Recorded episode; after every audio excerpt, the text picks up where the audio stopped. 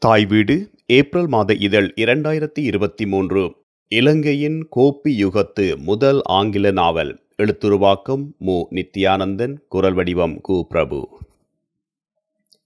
சிலோன் என்ற இந்த சின்னஞ்சிறு தீவை பற்றி இவ்வளவு கொள்ளையாக நூல்கள் எழுதப்பட்டிருக்கின்றன என்று வியந்து போகின்றார் இலங்கையின் காலனிய செயலாளராக இருந்த எர்மர்சன் டெனன்ட்.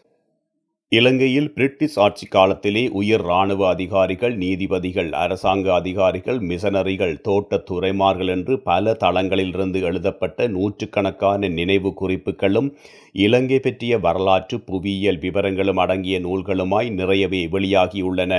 இலங்கையில் ஆயிரத்தி எண்ணூற்றி இருபதுகளில் மத்திய மலைநாட்டு பிரதேசங்களில் கோப்பித் தோட்டங்கள் பயிரிடப்பட்ட ஆரம்பகால பகுதியில் கோப்பித் தோட்டங்களை களமாக கொண்டு எழுதப்பட்டு ஆயிரத்தி தொள்ளாயிரத்தி ரெண்டிலே வெளியான ஹி டைஃபோமி story of English school boys and Tamil coolies என்ற ஆங்கில நாவல் பற்றி அப்புத்தலையில் கோப்பி தொழிலாளி வீரமுத்துவின் கிளர்ச்சி என்ற தலைப்பிலே முதல் முறையாக அந்த நாவலை ஆய்வுக்கு எடுத்துக்கொண்டிருந்தேன் இந்நாவல் வெளிவந்த எட்டு ஆண்டுகளுக்கு முன்னர் ஆல்ஃபிரட் கிளாக் ஆயிரத்தி எண்ணூற்றி தொன்னூற்றி நாலில் த கிளாக் ஒர்க் கூலிஸ் என்ற தலைப்பிலே வெளியிட்ட நாவல்தான் இலங்கையின் கோப்பி யுகத்தில் எழுந்த முதல் ஆங்கில நாவலாகும்.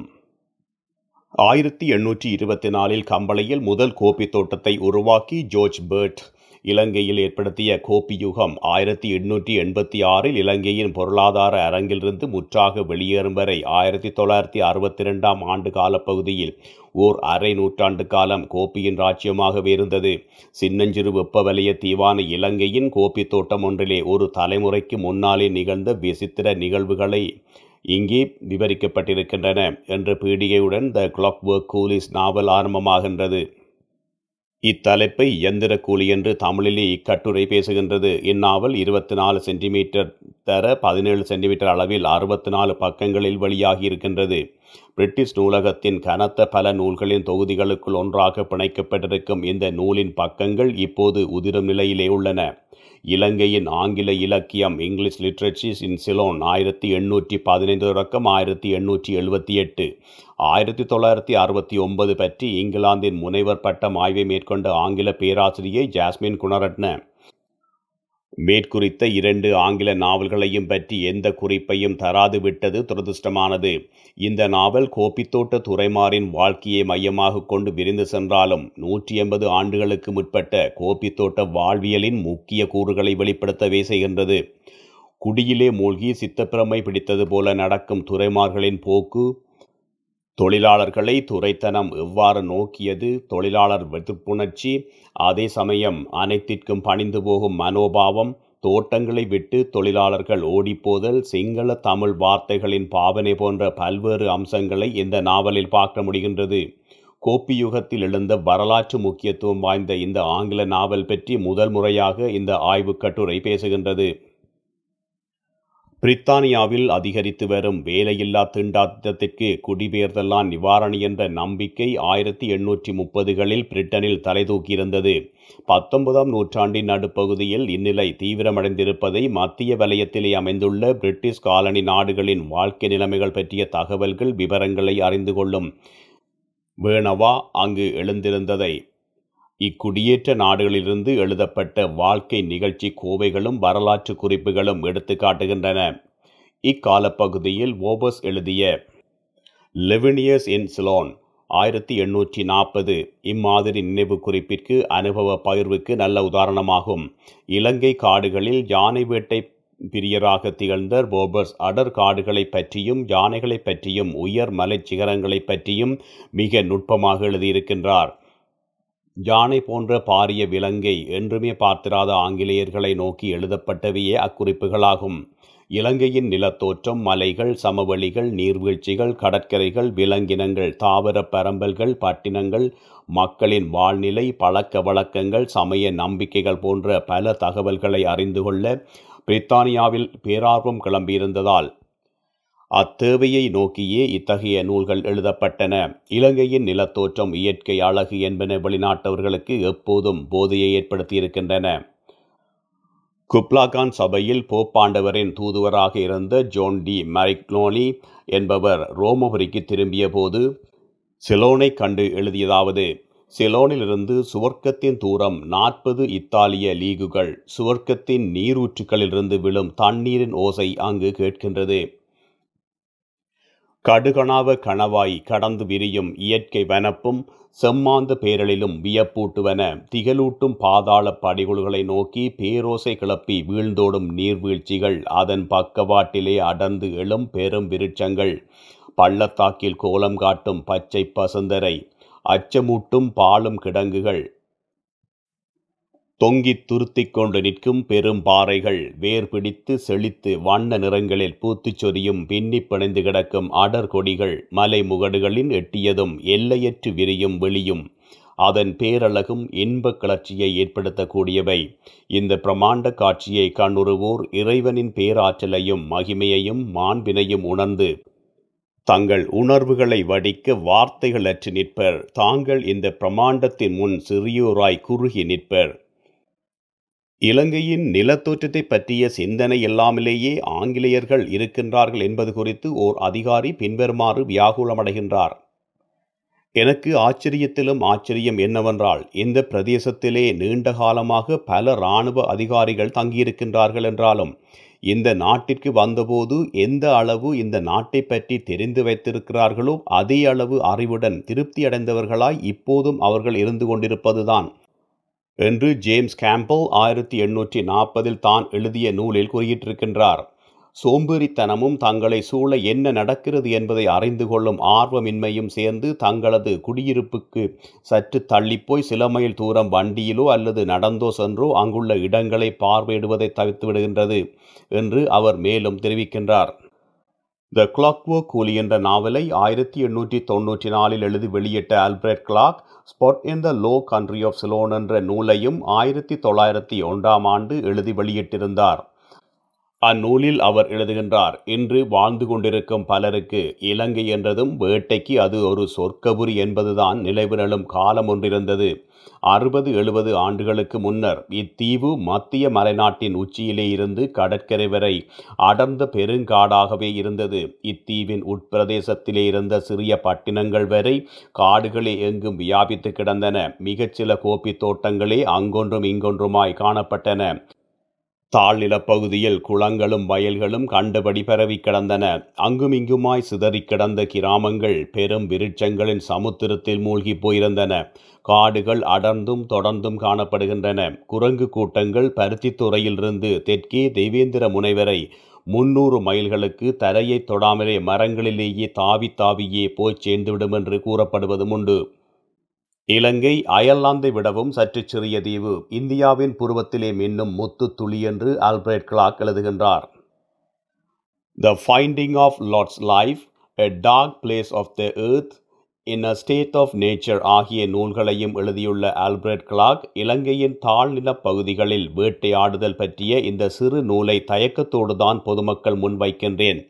இப்பொருள் பற்றி எழுதுவதற்கு என்னை விட தகுதியுடையோர் இருக்கக்கூடும். ஆயினும் இலங்கையின் தாழ்நில காடுகளில் எனது இருபத்தி ஐந்து ஆண்டுகால பகுதியில் பெரும்பகுதியை செலவழித்தவன் என்ற முறையில் வனவிலங்குகளின் குணாம்சங்களை அவதானித்தும் பெரும் செலவில்லாமலும் மகிழ்ச்சிகரமாகலும் வேட்டைக்கலையை அனுபவத்தால் நன்கறிந்துள்ளவனும் என்பதால் இம்மாதிரி நூலை எழுத எனக்கு தகுதி இல்லாததுமில்லை என்கின்றார். இங்கிலாந்தின் வாசகர்களை நோக்கி எழுதப்பட்ட நூல் இது என்பதில் எந்த ஐயமும் இல்லை.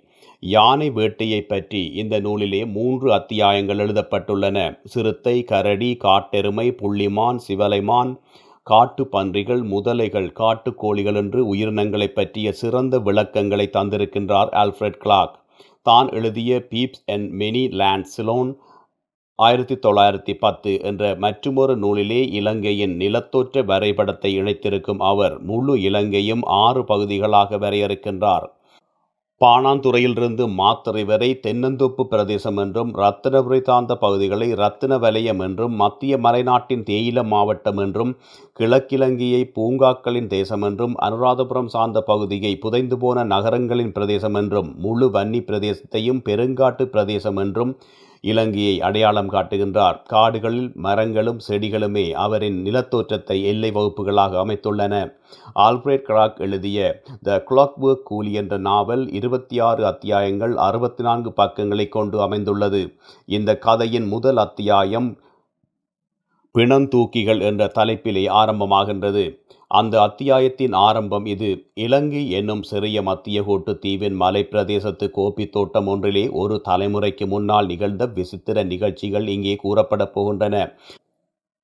இன்று தேயிலைக்கு பெயர் பெற்றிருப்பது போல அன்று இலங்கை கோப்பிக்கு பெயர் பெற்றிருந்தது. மலைச்சரிவுகளிலும் பரந்த சமவெளிகளிலும் தோட்டம் தோட்டமாக கோப்பி பயிரிடப்பட்டிருந்தது. பயிர் செய்யக்கூடிய ஒவ்வொரு ஏக்கர் நிலத்திலும் கோப்பி பயிரிடப்பட்டது. மலை சிகரங்களிலே உள்ள காடுகளைத் தவிர அல்லது பாறைப்பாங்கான மலைச்சரிவுகளைத் தவிர கிடைக்கும் சகல காணிகளிலும் காடுகள் அழிக்கப்பட்டு பயிற்சிகை மேற்கொள்ளப்பட்டது. கரத்தை வண்டிகளும் குதிரை வழி தடங்களும் ஒரு தோட்டத்திலிருந்து இன்னொரு தோட்டத்திற்கு இட்டுச் சென்றன. அவை தூரத்து பட்டினங்கள் நிலங்களையும் தாழ் நிலங்களையும் இணைத்தன. ஒவ்வொரு தோட்டமும் வசதியான பங்களாக்களை கொண்டிருந்தன. வீட்டைச் சூழவும் தோடைச் செடிகளும் கொய்யா மரங்களும் ஏனைய பழமரங்களும் செழித்து வளர்ந்து கிடக்கும். நன்கு கட்டப்பட்டிருந்த ஸ்டோராரை கோப்பி காயப்போட அகன்ற முன்தரை கண்களை கவரும் கூலி லயன்களை வாழை மரங்கள் மூடி கிடக்கும். பட்டினங்களிலும் சாலைகளிலும் இருந்து தொலைதூரம் விலகிய பிரதேசங்களில் கண்ணுக்கெட்டிய தூரம் வரை ஆயிரக்கணக்கான ஏக்கர் காட்டுப் பகுதியில் புதிய தோட்டங்கள் திறக்கப்பட்டன. ஆங்காங்கே காடு அளிக்கப்பட்ட இடங்கள் தனியே தெரிந்தன. அடர்ந்த வனாந்தரங்களின் பச்சை போர்வையாலே போத்தது போல் கிடந்த அந்த பகுதி காடழிக்கப்பட்ட இடங்கள் அந்த வனப்பிரதேசத்தின் முகத்திலே விழுந்த தழும்புகள் போல தெரிந்தன. கோடாரிகளின் மரம் வெட்டும் ஓசை மரங்கள் சரிந்து விழும் பேரோசையும் தொடர்ந்து கேட்ட வண்ணமே இருந்தன. இருண்ட ஆதி காடுகள் நடினமான தோட்டங்களாக மாறுவதற்கு அவை கட்டியம் கூறின. கம்புக்களிகளாலும் களிமண்ணாலும் கட்டப்பட்ட மண் குடில்கள் மனா புல்லாலே வேயப்பட்ட கூரைகள் மரத்தால் கட்டப்பட்ட தற்காலிக ஸ்டோர் அறைகள் காட்டுத்தடிகளால் கட்டப்பட்ட கூலி லயங்கள் கருங்கற்களாலும் இரும்பாலும் நிர்மாணிக்கப்பட்ட பெரிய ஸ்டோர்கள். செங்குத்தான மலைச்சரிவுகளில் குறுகலாக வளைந்தோடும் ஒற்றையடி பாதைகள் ஓங்கி உயர்ந்த வனப்பிரதேசங்களை இந்த பாதைகளே வெளியுலகுடன் இணைத்தன. கம்பளையில் இருந்து பதினைந்து மைல் தள்ளி ஒரு மலை பிராந்தியத்தில் காடுகள் சூழ்ந்த ஒரு தோட்டத்தில்தான் இந்த கதை இடம்பெறுகின்றது. யக்கல தோட்டத்து ஸ்டோர் வாசலில் நின்றபடி இருளை துளாவி உற்று பார்த்துவிட்டு இன்னைக்கு ராத்திரியும் பேய் வந்து தெரியும் போல என்று ஸ்டோர் காவலக்கார கிழவன் செல்லன் தனக்குள் முழுமுடுத்து கொண்டான்.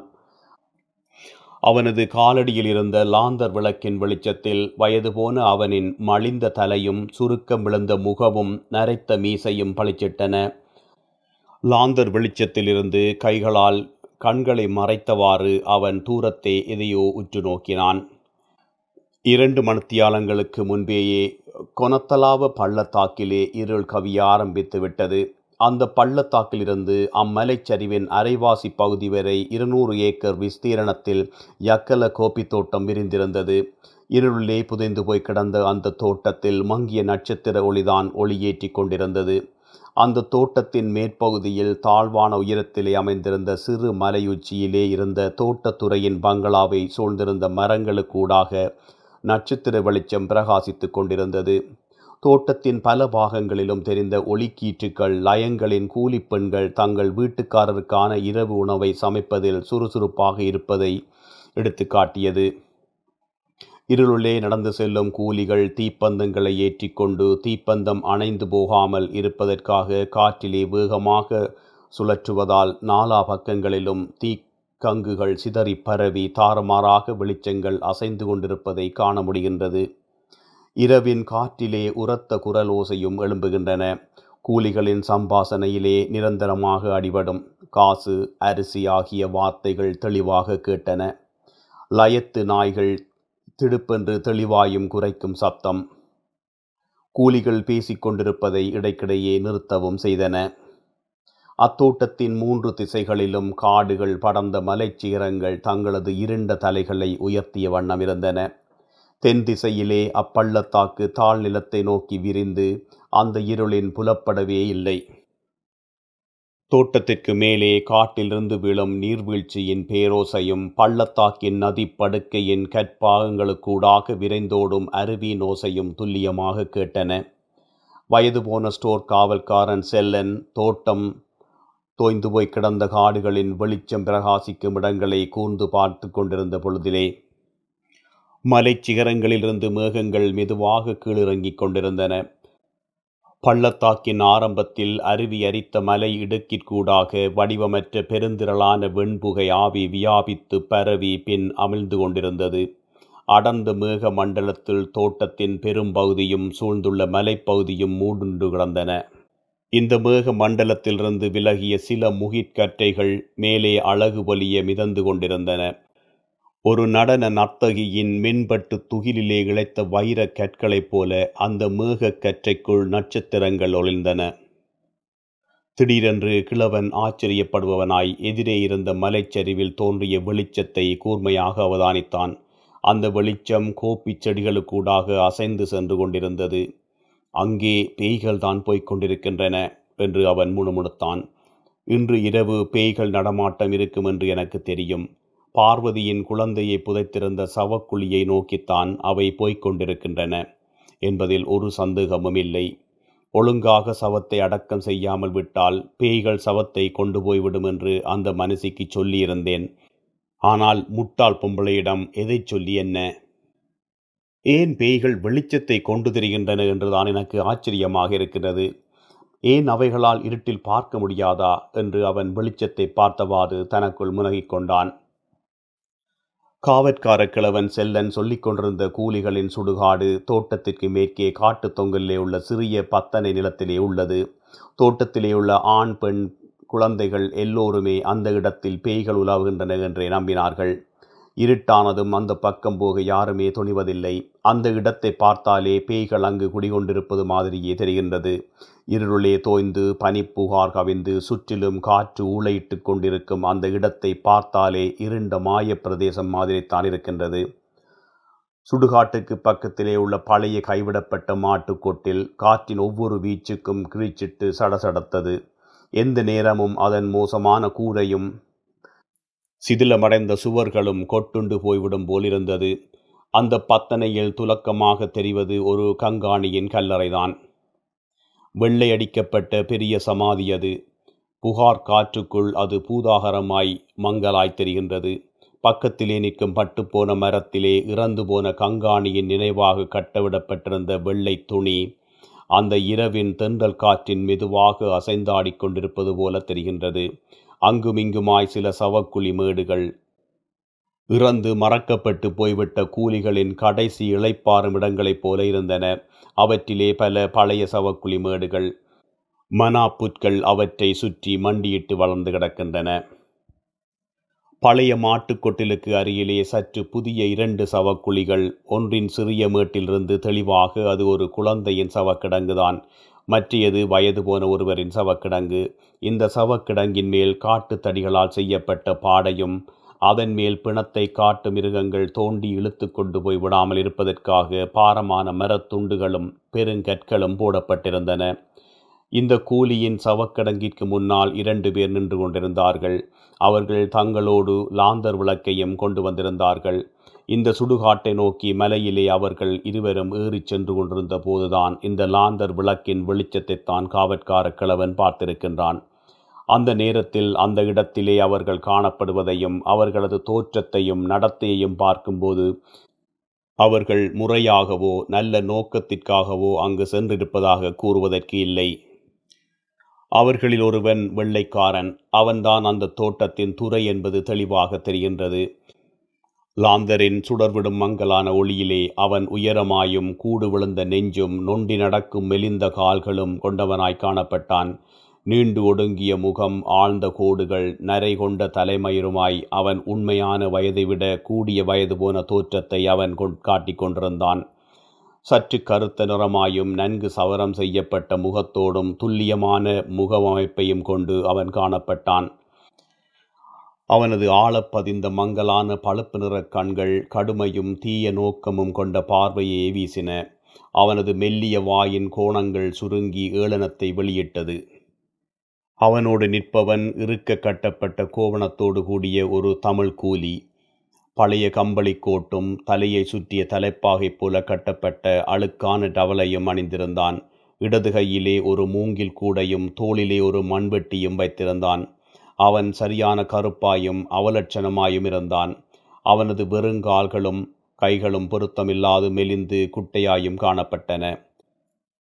அவனது வயிற்றின் வலதுபுறம் நன்கு வீங்கி புடைத்து நிற்பதிலே இருந்து அவனது மண்ணீரல் நோயாலே அவதிப்படுபவன் என்று துலாம்பரமாய் தெரிகின்றது. அவனது நடத்தையிலும் தோற்றத்திலும் ஒருவித அசாதாரணத்தன்மை தெரிகின்றது. அவன் தனது கூ துரைக்கும் கூலியின் சவக்கிடங்குக்கின் பின்னால் நிற்கின்றான். அந்த நட்ட நடுநிசியிலும் அச்சமூட்டும் அந்த மயானக் கரையில் நின்று கொண்டிருப்பதில் பயமோ அசூசையோ இல்லாதவன் போல் அவன் காணப்பட்டான். ஓரிரு முறை அவன் நடுக்கவுற்றது கூட பயத்தினால் அல்ல குடிநீரால்தான் இடதுபுறமோ வலதுபுறமோ பார்க்காமல் அவன் தனது துறையையே வெறித்து பார்த்து கொண்டிருந்தான். தூக்கத்திலே நடப்பவன் போல அவன் இருந்தான். கூலியின் சவக்கிடங்கிற்கு மேலாக லாந்தர் விளக்கை உயர்த்தி பிடித்த வண்ணம் தோட்டத்துறை சில கணங்கள் அமைதியாக அதனை பார்வையிட்டான். பின் காட்டுக்களிகளால் செய்யப்பட்டிருந்த அந்த பாடையையும் சவக்குழியின் மீது குவிக்கப்பட்டிருந்த மரக்குற்றிகளையும் பெருங்கற்களையும் சுட்டி காட்டிய வண்ணம் தனக்கு பின்னால் நின்ற மனிதனை நோக்கி தமிழிலே தெளிவாக கூறினான். இதையெல்லாம் எடுத்து வெளியிலே போடு. அந்த மனிதன் மகிழ்ச்சியோடு துறையை பார்த்தான். அவன் அசையவில்லை. ஆனால் அவனது எஜமான் தனது கட்டளையை மீண்டும் அழுத்திச் சொன்னபோது அவன் தன்னுடைய கொண்டு வந்திருந்த கூடையையும் மண்வெட்டியையும் மெதுவாக கீழே வைத்துவிட்டு சவக்குழியின் மீது கிடந்தவற்றை அப்புறப்படுத்த தொடங்கினான். அந்த இடம் சீரானதும் தோட்டத்துறை லாந்தரை உயர்த்தி பிடித்தவாறு கூலியின் முகத்தை உற்று பார்த்து உத்தரவு பிறப்பித்தான். தோண்டு. அவன் சற்றே எதிர்ப்பு தெரிவிக்கும் நோக்கிலே நொய்மையான பார்வையை வீசினாலும் மண்வெட்டியை எடுத்துக்கொண்டு மெதுவாக யாந்திரிகமாக தோண்டத் தொடங்கினான். அந்த இரவில் இம்மயானத்திற்கு இந்த இரண்டு பேரும் எந்த நோக்கத்துடன் வந்திருக்கின்றார்கள் என்பது இப்போது மிக தெளிவாக தெரிகின்றது. புதைக்கப்பட்டிருந்த மனிதனின் சடலத்தை தோண்டி எடுக்கத்தான் வந்திருக்கின்றார்கள். மண்வெட்டியுடன் இந்த வேலையை செய்து கொண்டிருக்கும் மனிதனும் தட்ட முடியாத கடுங்கட்டளைக்கு பணிந்துதான் அந்த வேலையை செய்து கொண்டிருக்கின்றானே தவிர மற்றபடி எந்த உற்சாகத்தோடும் அவன் அந்த வேலையை செய்யவில்லை என்பது தெளிவாக தெரிகின்றது. மெதுவாகச் செய்தாலும் சீராக அவன் தோண்டுவதிலிருந்து அவன் குடித்திருக்கவில்லை என்பதும் தெரிகின்றது. அந்த கூலி தானியங்கி கருவி போல இந்த அசாதாரண வேலையில் மூழ்கிப் போயிருந்தான். சற்று நேரத்தில் ஈரமான அந்த குழியிலே இருந்து வீசிய துர்நாற்றத்துடன் கூடிய வாடை எதற்காக அந்த இடத்தை தோண்டிக் கொண்டிருக்கிறார்களோ அதற்கு கிட்டத்திலே வந்துவிட்டார்கள் என்பதை காட்டியது. அப்போது கூலியை வேகமாக தள்ளிவிட்டவாறு அவனிடமிருந்து மண்வெட்டியை எடுத்து தானே அக்குழியிலிருந்து மண்ணை மெதுவாக அப்புறப்படுத்தினான். அக்குழி அத்தனை ஆழமில்லை சில அடி ஆழம்தான். அக்குழியிலிருந்து இப்போது தடி போல ஒன்று மண்ணிறத்திலே நீட்டிக்கொண்டிருந்தது தோட்டத்துறை குனிந்து அதனை தன் கைகளாலே இழுத்து எடுத்தான். அது மனித கால் எலும்பு. குடையை கொண்டு வா என்று துறை கட்டளையிட்டான். குந்திக் கொண்டிருந்து நடப்பதையெல்லாம் கொஞ்சம் மட்டித்தனத்தோடு பார்த்து கொண்டிருந்த கூலி மெதுவாக எழுந்து கூடையை துறையிடம் எடுத்துக் கொடுத்தான். ஒவ்வொரு எலும்பாக லாந்தர் விளக்கின் சரிபார்த்து கொண்ட துறை அவற்றை கூடையிலே போட்டவாறு மீண்டும் தோண்டத் தொடங்கினான். இப்போது அவனுக்கு மேலும் பல எலும்புகள் கிடைத்தன. அவை எல்லாவற்றையும் அவன் கூடைக்குள் போட்டுக்கொண்டான் எலும்புகளை கூடைக்குள் போடும்போது அவன் விசித்திர வார்த்தைகளை முழுமுணுத்துக் கொண்டான். அவை எலும்புகளின் பெயர்களாக இருந்தன. இப்போது மண்ணோடு நன்கு ஒட்டிக்கொண்டிருந்த மண்ணிறத்திலே காணப்பட்ட மண்டையோடு வெளியே வந்தது. லாந்தர் வெளிச்சத்தில் பார்த்தவாறு அந்த கோரமான மண்டையோட்டை சுற்றியிருந்த களிமண்ணை கூலி தன் கைவிரல்களால் துடைத்துக் கொண்டிருந்தான். இறந்து போன அந்த சடலத்தை அந்த அருவருப்போ வெறுப்போ இல்லாமல் எடுத்து வைத்து கொண்டிருந்தான். அக்குழியில் மிச்சம் மீதி இல்லாமல் சகல எலும்புகளையும் எடுத்துக்கொண்ட பின் மண்வெட்டியையும் கூடையையும் கூலியை எடுத்துக்கொண்டு வருமாறு கூறி துறை தான் லாந்தரை முன்னாலே எடுத்துக்கொண்டு மலையிலே இருந்து இறங்க ஆரம்பித்தான். அந்த குழியை மூடிவிட்டு போக வேண்டுமென்று இருவருக்குமே தோன்றவில்லை. இருவரும் தோட்டத்திற்கு திரும்பி வரும்போது நள்ளிரவாகிவிட்டது. தோட்டம் இருளிலும் அமைதியிலும் ஆழ்ந்து கிடந்தது. இருவரும் தோட்டத்து ஸ்டோரை கடக்கும்போது விசித்திரமான வெளிச்சம் எப்போதும் மலையிலிருந்து கீழிறங்கி வருவதை பார்த்தே ஸ்டோர் காவல்காரன் செல்லன் யாரது? என்று குரல் எழுப்பினான் தோட்டத்துத்துறை கிரீச்சிட்ட குரலில் பேய் என்று உரத்து பதில் கொடுத்தான். கவனமாயிரு உன்னை வந்து சாப்பிடப் போகிறோம் என்றான். உடனே ஸ்டோர் கதவு அவசர கதியிலே மூடப்பட்டு தாழிடப்படும் சத்தம் கேட்டது. சில நிமிடங்களில் அந்த மலையின் அடிவாரத்திற்கு பங்களாவிற்கு அருகிலே வந்துவிட்டனர். அங்கிருந்த நீரூற்றிலே முகத்தை கழுவிக்கொண்டு தான் கொண்டு வந்த எலும்புகளையும் தோட்டத்துறை நன்கு கழுவி எடுத்து கொண்டான். லாந்தர் வெளிச்சத்திலே கூடையிலே இருந்த எலும்புக்கூடுகள் பளிச்சிட்ட போதுதான் கூடைக்குள்ளே இருக்கும் பொருட்கள் எவ்வளவு கோரமானவை என்பதை அந்த கூலி முதல் தடவையாக பார்த்து பீதியடைந்தான். பின்துரை குறுக்கு வழியால் தனது பங்களாவை நோக்கி நடந்துவிட்டான் இயக்கல தோட்டத்துறை பிலிப் அக்ரஸ் விசித்திரமான குணம் படைத்தவர் இயல்பு தெரிந்த கோட்டியக்காரர். அவரை எல்லோரும் கிருக்கன் அக்ரஸ் என்று அழைத்தார்கள். இவரது தந்தை கப்பன ஜோன் ஆக்ரஸ் பல ஆண்டுகள் சிலோன் ரோயல் டி பென்ஸிலே இராணுவ சேவையிலே பணிபுரிந்தவர்.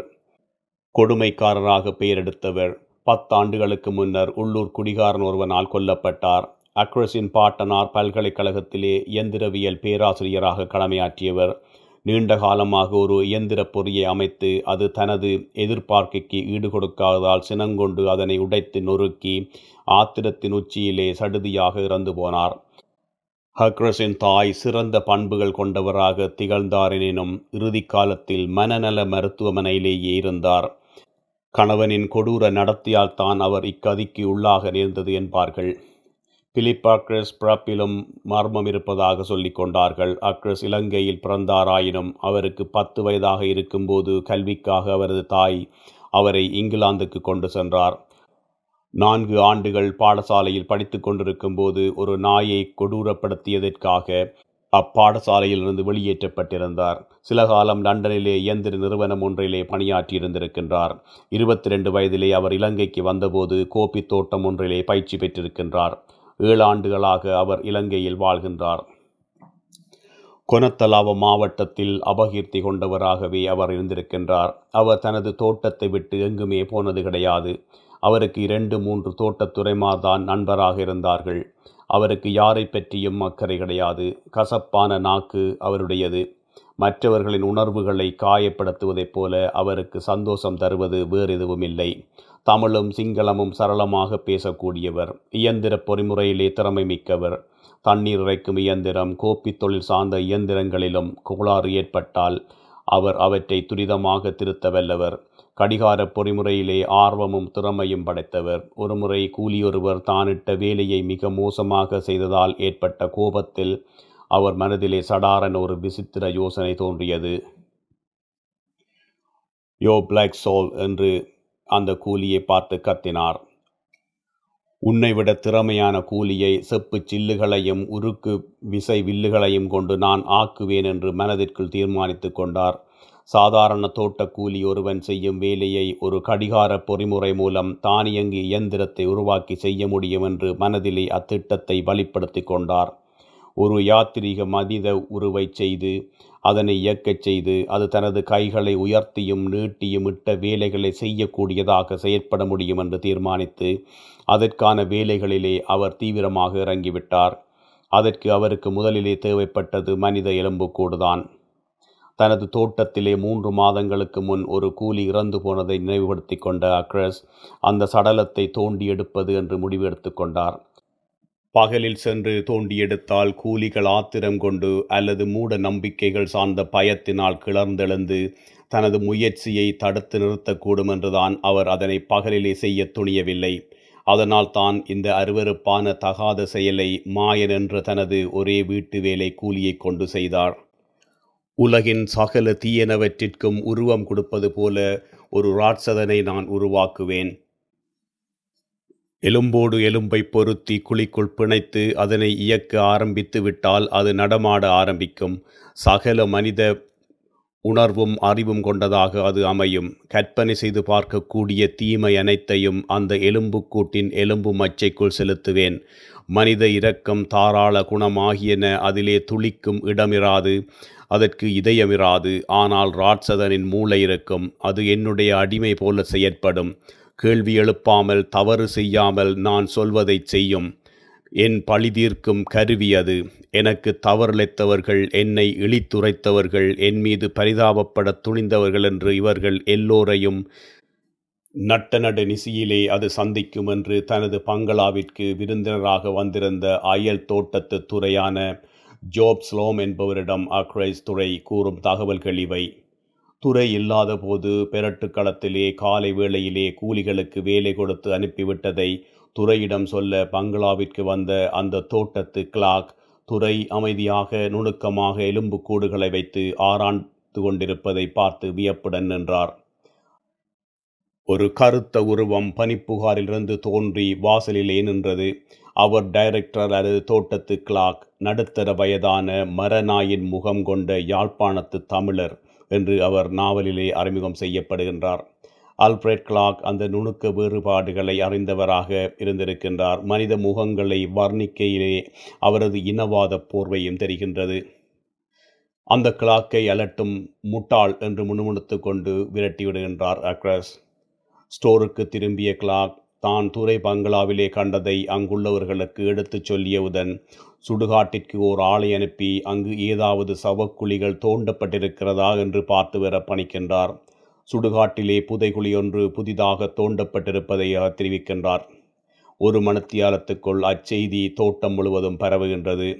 மூன்று மாதங்களுக்கு முன் புதைக்கப்பட்ட மாட்டுக்கார வள்ளியப்பன் மகன் ராமனின் சடலம்தான் தோண்டி எடுக்கப்பட்டுள்ளது என்று தெரிய வருகிறது.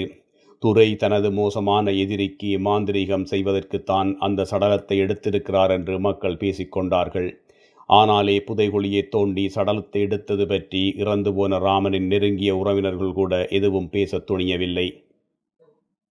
அக்ரஸ் துறை கடிகார கூலி பொறிமுறையை ஆக்கிக் கொண்டு தோட்டத்திலே பலரையும் அச்சத்தில் ஆழ்த்துகின்றார். தோட்டத்திலே இருந்து அக்ரஸ் துறை திடீரென்று காணாமல் போவதும் சில நாட்கள் கழித்து அவரது சடலம் ஆற்றில் கிடப்பதாகவும் கதை பரவுகின்றது.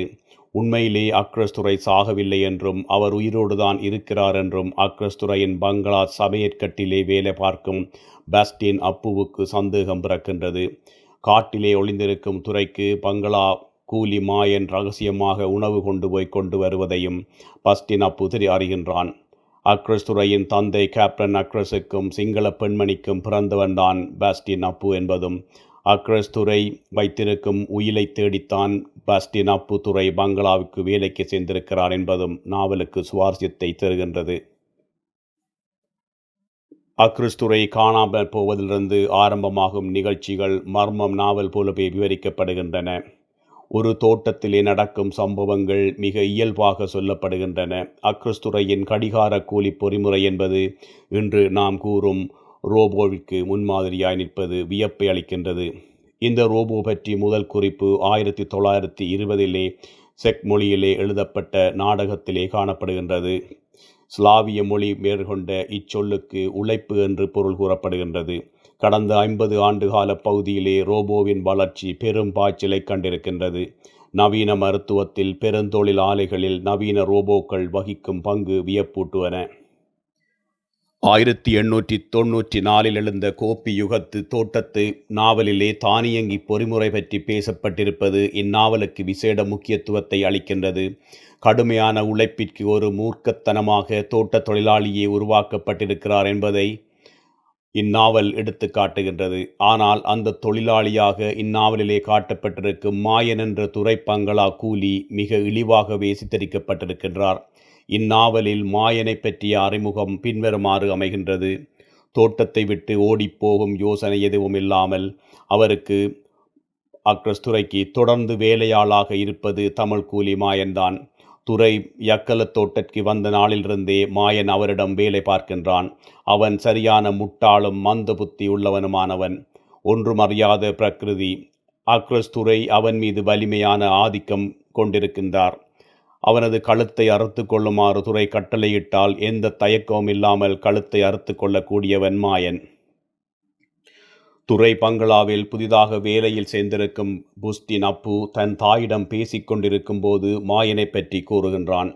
அந்த கருப்பு தமிழ் நாயை பாருங்கள். Look at the black dog ஃபோ டெமிலா அக்ரஸ் துறைக்கு அவன் மனதாலே உடலாலும் ஒரு அடிமை.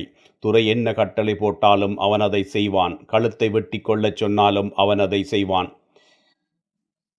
மயனை பற்றி இன்னும் ஒரு இடத்திலே வரும் குறிப்பு இது. யக்கல தோட்டத்தின் பங்களாவை புதிதாக பொறுப்பேற்றிருக்கும் செஸ்டர் துறை வீட்டு வேலை கூலி மாயனின் அருவருப்பான தோற்றத்தையும் முட்டாள்தனமான நடத்தையையும் பார்த்து அதிருப்தியடைந்து அவனை வேலையிலிருந்து நிறுத்திவிட வேண்டும் என்று யோசித்தார். பிரிட்டிஷ் ஏகாதிபத்தியம் தனது எல்லைகளை விஸ்தரித்து செல்வதையும் புவிசார் நிலத்தோற்றத்தையே புதிதாக மாற்றியமைப்பதனையும் சமூக அடுக்கு அமைப்புகளை உருவாக்குவதனையும் இந்நாவல் பேசுகின்றது. ஆங்கிலேயர்களது தனித்தனி குணாம்சம் கொண்டவர்களாக காட்டப்படும் போது தொழிலாளர்கள் மந்தை கூட்டமாக கருதப்படுகின்றார்கள். கோப்பித் தோட்டங்களை விட்டு தொழிலாளர்கள் ஓடிப்போவதை பற்றியே பல குறிப்பு நாவலிலே வருகின்றன. தோட்ட லயங்களுக்கு நெருப்பு வைக்கும் நிலைமை கோப்பித்தோட்ட காலத்திலேயே செயற்பட்டிருப்பதை காண முடிகின்றது. தோட்டத் தொழிலாளர்கள் துறைமாருக்கு மிக பணிந்து வேலை செய்வதை நாவல் பல இடங்களிலே பதிவு செய்கின்றது. சுதேசிகள் மீது வெள்ளைக்காரர்கள் கொண்டுள்ள இன ரீதியான மனப்பாங்கினை நாவலிலே சில பாத்திரங்களின் நடத்தையிலிருந்து பெற முடிகின்றது. மலையகத் தமிழரின் நம்பிக்கைகள் சமய வழிபாட்டு முறைகள் என்பன பற்றியும் இந்நாவல் எடுத்துரைக்கின்றது. தென்னிந்தியாவிலிருந்து வந்த தேயிலைத் தோட்டங்களிலே வேலை பார்க்கும் தமிழ் கூலிகள் அனைவரும் பிற சமய வழிபாட்டினர் ஆவர். கோவில்களிலே இவர்கள் ஆற்றும் சமய சடங்காச்சாரங்கள் ஒரு வழிபாடு என்று எடுத்துக்கொள்வதற்கில்லை கருணைக்காகவும் பாதுகாப்புக்காகவும் மனிதகுல நம்பிக்கை கூடிய ஒருவித தனித்துவ கடவுளை இந்து மக்களிடம் காண கிடையாது. அவர்களுடைய கடவுளர்கள் எல்லோருமே பேயுருக்கள் தீய ஆவிகளும் ஆவர். இவர்களிடமிருந்து எந்த நன்மையும் எதிர்பார்க்க முடியாது. இவர்கள் வழிபடும் சிலைகள் பயங்கர தோற்றத்தை பார்த்தாலே இவை நன்மை தரும் தெய்வங்கள் அல்ல என்பது தெரிந்துவிடும். அச்சமே இவர்களது சமயத்தினை இயக்கும் விசையாகும். சமகாலத்தில் நிகழும் தீமைகளின் மொத்த அச்சமே அது என்ற ஆங்கில வாசகர்களுக்கு தெரிவிக்கும் கருத்திலே உண்மையில்லை. ஆனாலே இலங்கையை பற்றி தாங்கள் கண்டுணர்ந்ததை ஐரோப்பிய கண்டுகொண்டு அவதானித்ததை சர்வியாபியாக உண்மையாக எடுத்துச் சொல்லும் போக்கு அப்போதைய அறிவியல் பார்வையிலே ஆதிக்கம் செலுத்தியிருக்கின்றது. கோப்பித்தோட்டத்து மலையக மக்களின் வாழ்க்கை நிலைமை பற்றி அறிய நமக்கு கிடைத்திருக்கும் ஒரே புனைவு நூல் என்பதால் த கிளாக் ஒர்க் கூலிஸ் மிக முக்கிய ஆவண அந்தஸ்தை பெறுகின்றது. நன்றி.